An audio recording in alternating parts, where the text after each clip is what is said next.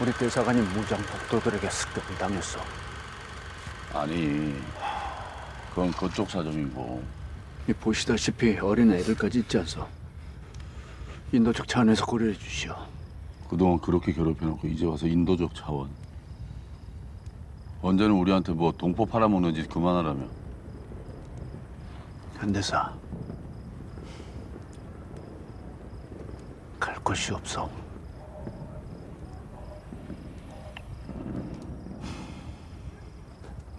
이 양반들이 애들까지 밖으로 위험한 데 데리고 나와가지고.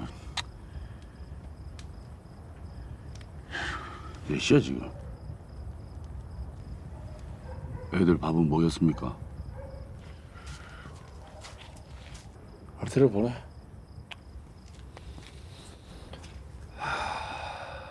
오픈.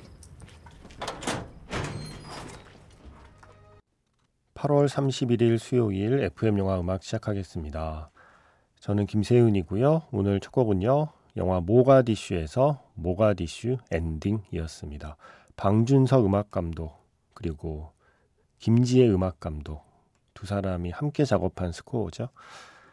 이 작품이 방준석 음악 감독의 공식적으로 마지막 작품이에요. 이 모가디슈를 끝으로 더 이상 영화 end credit에서 음악 감독 방준석의 이름을 볼 일이 없다는 게 좀 다시 한번 실감이 나면서요. 음악 듣는데 음, 좀 슬퍼졌습니다. 류승완 감독의 작품이고요. 지난해 7월에 개봉을 했죠. 그때가 한창 코로나 시국이라고 우리가 부르던 때라서 거리두기도 아주 강하게 유지되던 때였고요. 극장가에 사람도 많이 오지 않던 때였어요. 그럼에도 불구하고 300만이 넘는 관객을 모은 작품이에요.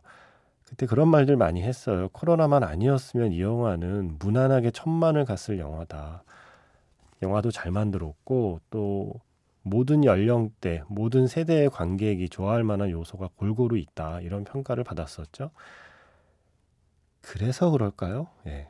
다음 주 9월 7일에 이 작품이 재개봉을 합니다.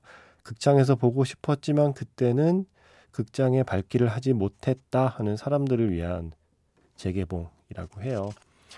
뭐 이 영화는 이미 OTT에도 나와 있고요. 또 이런저런 시상식에서 상도 받을 만큼 다 받았죠. 그래서 보려고 하는 사람은 이미 다 본 영화일 수도 있는데 극장에서 이 영화의 어떤 카체이싱 씬이나 액션 씬이나 소말리아 시가를 재현한 장면들이나 그리고 마지막 엔딩의 여운이나 이런 걸 극장에서 느껴보고 싶은 관객이라면 다음 주에 개봉하는 다시 개봉하는 모가디슈를 찾아보시면 되겠습니다. 저도 그때 영화 얘기하고 싶었는데 영화 얘기할 기회를 잡지 못해서 류승환 감독님께 이번 기회에 한번 나오셔서 얘기합시다 그랬더니 어, 신작으로 나오고 싶으시대요.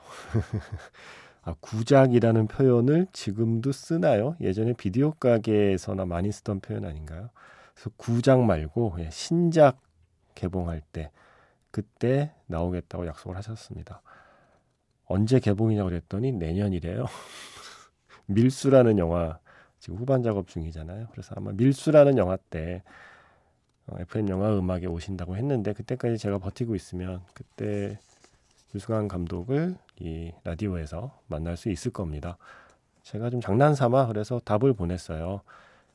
이 모가디슈의 조인성 씨의 그한 컷을 보내면서 만약에 그때 나온다는 약속을 안 지키시면 아오 당수로 확 이라고 하는 영화 속에 대사를 제가 짤로 보냈습니다. 예. 크크크크라는 답이 왔으니까 예, 아마도 약속을 지키지 않을까 생각합니다. 9월 7일에 다시 개봉하는 영화 모가디슈의 한 장면.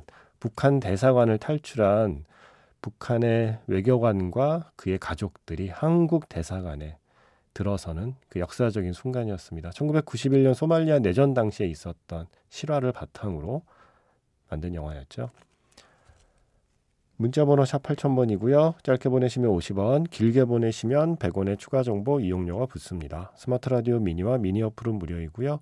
MBC 홈페이지에 라디오 들어오셔서 어, 사연과 신청곡 게시판에 글을 남기시거나 아니면 카카오톡 채널 FM 영화 음악으로 사연과 신청곡 남겨주시면 됩니다. 1991년에 시작된 소말리아 내전은 그 뒤로 계속 이어졌고요.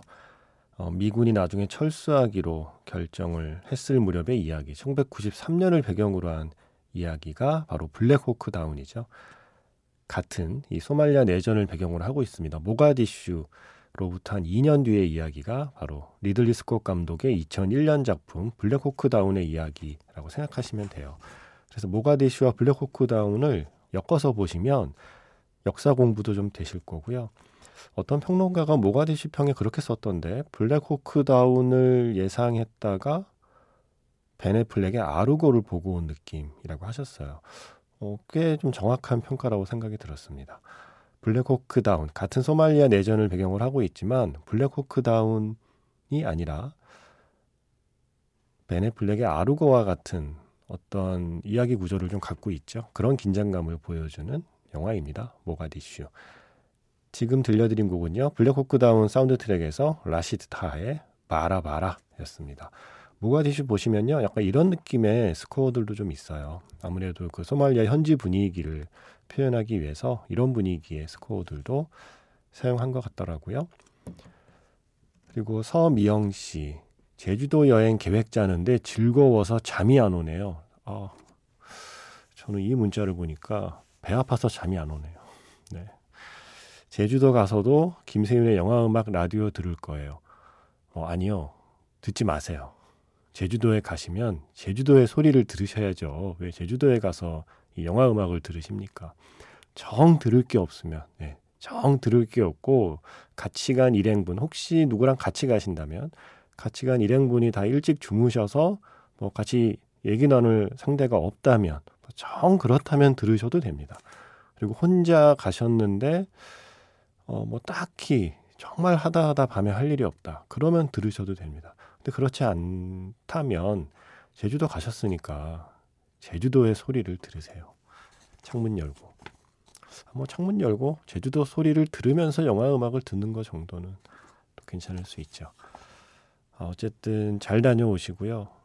저도 뭐 마음은 지금 가을쯤에 제주도 한번 가볼까 예, 생각은 하고 있는데 아직 뭐 아무 계획도 안 짜고 있어요.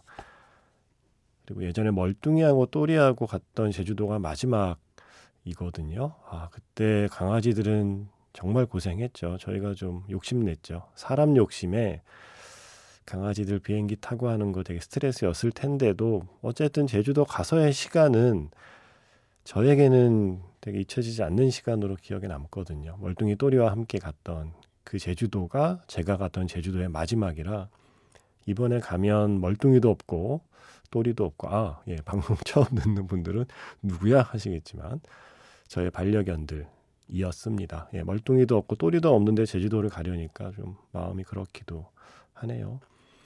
잘 다녀오세요, 서미영 씨. 음, 그리고 성은 씨께서 폭우, 폭염, 올여름은 정말 고약하네요.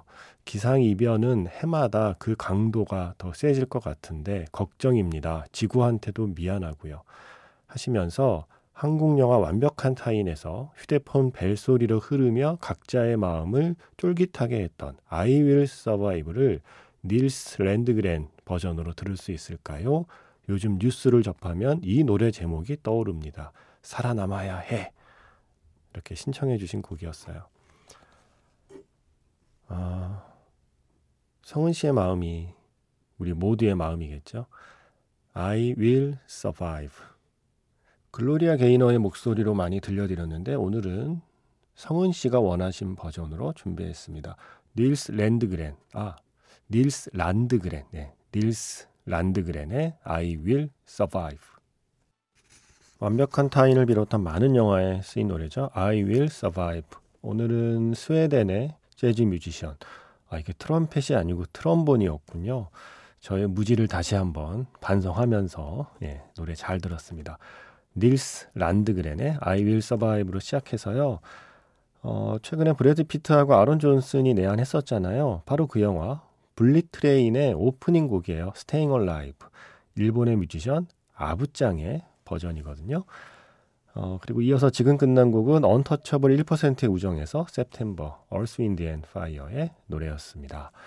I will survive. 예, 살아남아서 예, staying alive. 계속 예, 살아있기를 바라며 September 9월에도 네, 혼자서 예, 스토리 만들면서 어, 좀 비슷한 리듬의 흥겨운 노래들로 세 곡 이어 들었습니다. 4044번 휴대전화 끝번호 쓰시는 분께서 장례식장 갔다가 지금 집에 도착했는데 헉 주차할 곳이 없네요. 전도연 주연의 접속. 아, 노래 제목은 생각이 안 나요. 라고 문자를 남기셨어요. 아, 이거 정말 남의 일 같지 않네요. 이럴 때 있거든요. 새벽에 집에 갔을 때 주차 공간 없을 때. 아, 난감하죠.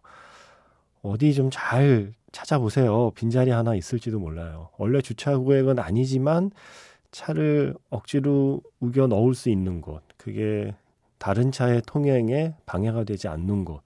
어딘가에 있지 않을까요? 뭐 안 되면 평행 주차죠. 뭐. 연락처 남기시고요. 예. 사이드 채우지 마시고요. 예. 잘 들어가세요. 노래 제목을 안 써주셨는데 아마도 Lover's Concerto 아니면 벨벳 언더그라운드의 Pale Blue Eyes 둘 중에 하나겠죠. 영화 접속하면 떠오르는 노래가.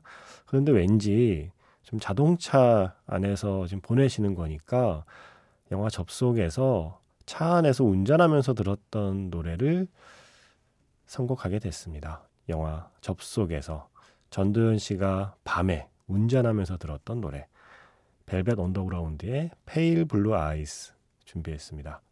이 음악 듣고요. 영화 자판기에서 만날게요.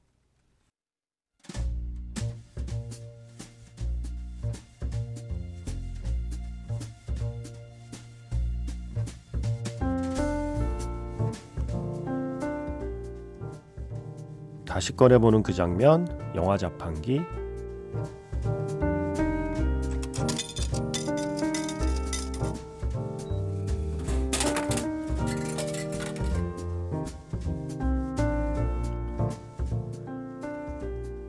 다시 꺼내보는 그 장면, 영화 자판기. 오늘 제가 자판기에서 뽑은 영화의 장면은요, 영화 윤신혜가 사라졌다의 한 장면입니다.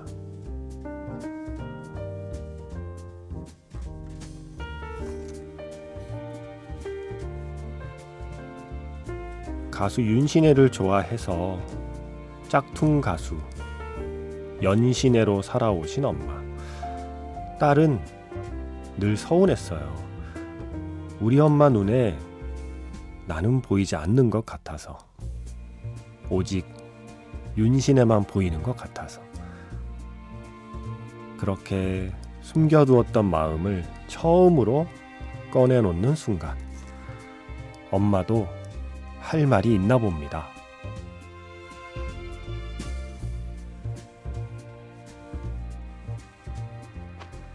내가 어디 나사 빠진 애처럼 구는 거 이런 거 진짜 다 몰라서 그래? 엄마한테 일일이 다 얘기하면 이런 거 책임질 수 있겠어? 맨날 정신 나간 사람처럼 윤신혜만 쫓아하는 연신혜로 신명나게 사는 동안에 신순이가 저지른 나는 뭐 어쩌라는 거지? 어?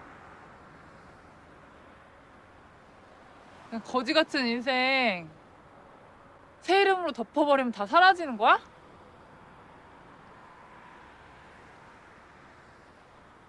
나도 어쩔 수 없었어. 연신혜 말고 신수린이로 돌아가면 난 아무것도 아닌 사람이 될까봐 또 그렇게 살아야만 될까봐 그게 왜? 아무것도 가진 게 없잖아. 아무것도. 왜 없지? 지금 안 보여? 아, 그쪽 눈에는 정말 안 보이세요? 여기 나!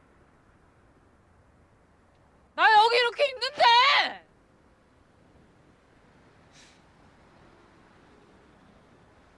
내가 오늘은 진정성이 좀 있네. 그러니까 이런 걸 찍었어야 되는데. 다시 꺼내보는 그 장면, 영화 자판기. 오늘의 영화는 어, 올해 6월이었죠. 예, 6월에 개봉했던 윤시내가 사라졌다의 한 장면이었습니다. 짝퉁 가수 연시내와 그 연시내의 딸 유튜버 짱하 이 두 모녀의 대화가 담겨 있는 장면이었고요. 이어서 들려드린 곡은 이 영화 마지막 장면부터 end credit까지 흐르던 노래였어요. 윤시내의 DJ에게. 이 영화에는 실제 가수 윤신혜 씨도 후반부에 직접 출연을 하십니다. 윤신혜가 사라졌다에 윤신혜가 나타났다. 라고 표현할 수 있는 장면이 영화 후반부에 있습니다. 음, 한국 영화 감독 조합이 매년 백델 초이스 10을 선정해요. 그 백델 테스트라는 거 아시죠? 아시겠죠? 이게 성평등 관점에서 영화를 평가하는 테스트인데 보통 세 가지 조건을 만족하는 영화를 백델 테스트를 통과한 영화라고 이야기하거든요. 그게 영화 속에 자기 이름을 가진 여성 캐릭터가 두 명 이상 나올 것, 여성 캐릭터끼리 서로 대화를 나눌 것, 그 대화의 내용이 남성에 관한 것만이 아닐 것, 이 세 가지 조건이에요. 그런데 이 세 가지 조건을 만족하는 영화가 그렇게 많지 않다는 게 사실 큰 충격이었죠. 최근에 이런 좀 경각심이 생기면서 많이 좀 변화가 일어나고 있습니다. 그래서 이 테스트를 조금 더 강화했어요. 항목을 더 늘렸습니다. 그래서 백델 테스트 7을 기준을 만들었거든요. 어, 방금 말씀드린 세 가지 기준에 감독, 제작자, 그리고 작가, 촬영 감독 중 한 명 이상이 여성 영화인일 것, 여성 단독 주인공 영화이거나 남성 주인공과 여성 주인공의 역할 비중이 동등할 것, 여성 캐릭터가 스테레오 타입으로 재현되지 않을 것, 소수자에 대한 혐오와 차별이 담겨 있지 않을 것, 이런 조건을 충족하는 영화 10편을 심사해서 매년 이맘때 백델 초이스 10을 발표해요. 자, 윤신혜가 사라졌다가 그 중에 한 편으로 선정이 됐습니다. 나머지 아홉 편은요, 갈매기라는 영화 있었고요. 그리고 경아의 딸, 우리의 봄날의 햇살, 우투더 영투더 우의 예, 친구, 최수연 변호사를 연기한 하윤경 배우가 이 영화로 FM 영화 음악 다녀갔죠. 그 밖에 이은선 기자가 소개한 영화 10개월의 미래, 그리고 천우희 씨가 주연한 앵커, 그리고 손석구, 그리고 전종서 주연의 연애 빠진 로맨스, 그리고 신수원 감독의 오마주, 어, 그리고 조은지 감독, FM 영화 음악에 나왔던 조은지 감독의 장르만 로맨스, 이우정 감독의 최선의 삶, 그리고 박찬욱 감독의 헤어질 결심까지 이렇게 벡델 초이스 10편이 선정됐어요. 그래서 이 10편을 바로 오늘 8월 30일부터 충무 아트센터에서 다시 상영하고 또 이런저런 행사를 연다고 합니다. 축하드립니다. 백델 테스트 7의 그 까다로운 기준을 통과한 이 10편의 작품에 축하 인사를 건네고요. 어, 그 중에 많은 작품의 제작진 그리고 배우가 FM 영화 음악을 다녀갔다는 것에 예, 크나큰 자부심을 느낍니다. 네. 그런 의미에서 하윤경 배우가 직접 그 영화 엔딩곡 불렀잖아요. 본인은 부끄러워했지만 저는 자랑스럽기 때문에 예, 이 노래 오랜만에 듣겠습니다. 영화 경화의 딸에서 하윤경의 눈 오는 밤.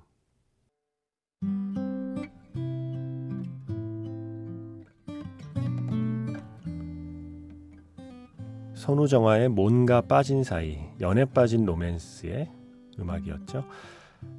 어, 그 전에 경아의 딸에서 하윤경 배우가 직접 부른 눈 오는 밤을 들려드렸는데 그때 출연할 때요 신청곡을 몇 곡 가져오셨어요. 근데 시간 때문에 한 곡을 빼야 했어요. 그래서 어, 한 곡을 빼야 되는데 그 리스트에 선우정아 씨의 노래도 있었거든요. 그래서 제가 선우정아는 못 뺍니다. 그랬더니 음, 배우님께서도 저도요 선우정아는 안 돼요 라고 둘이 동시에 선우정아 씨에 대한 사랑을 고백했던 기억이 나네요. 아, 저는 내일 다시 돌아오겠습니다. 지금까지 FM 영화 음악 저는 김세윤이었습니다.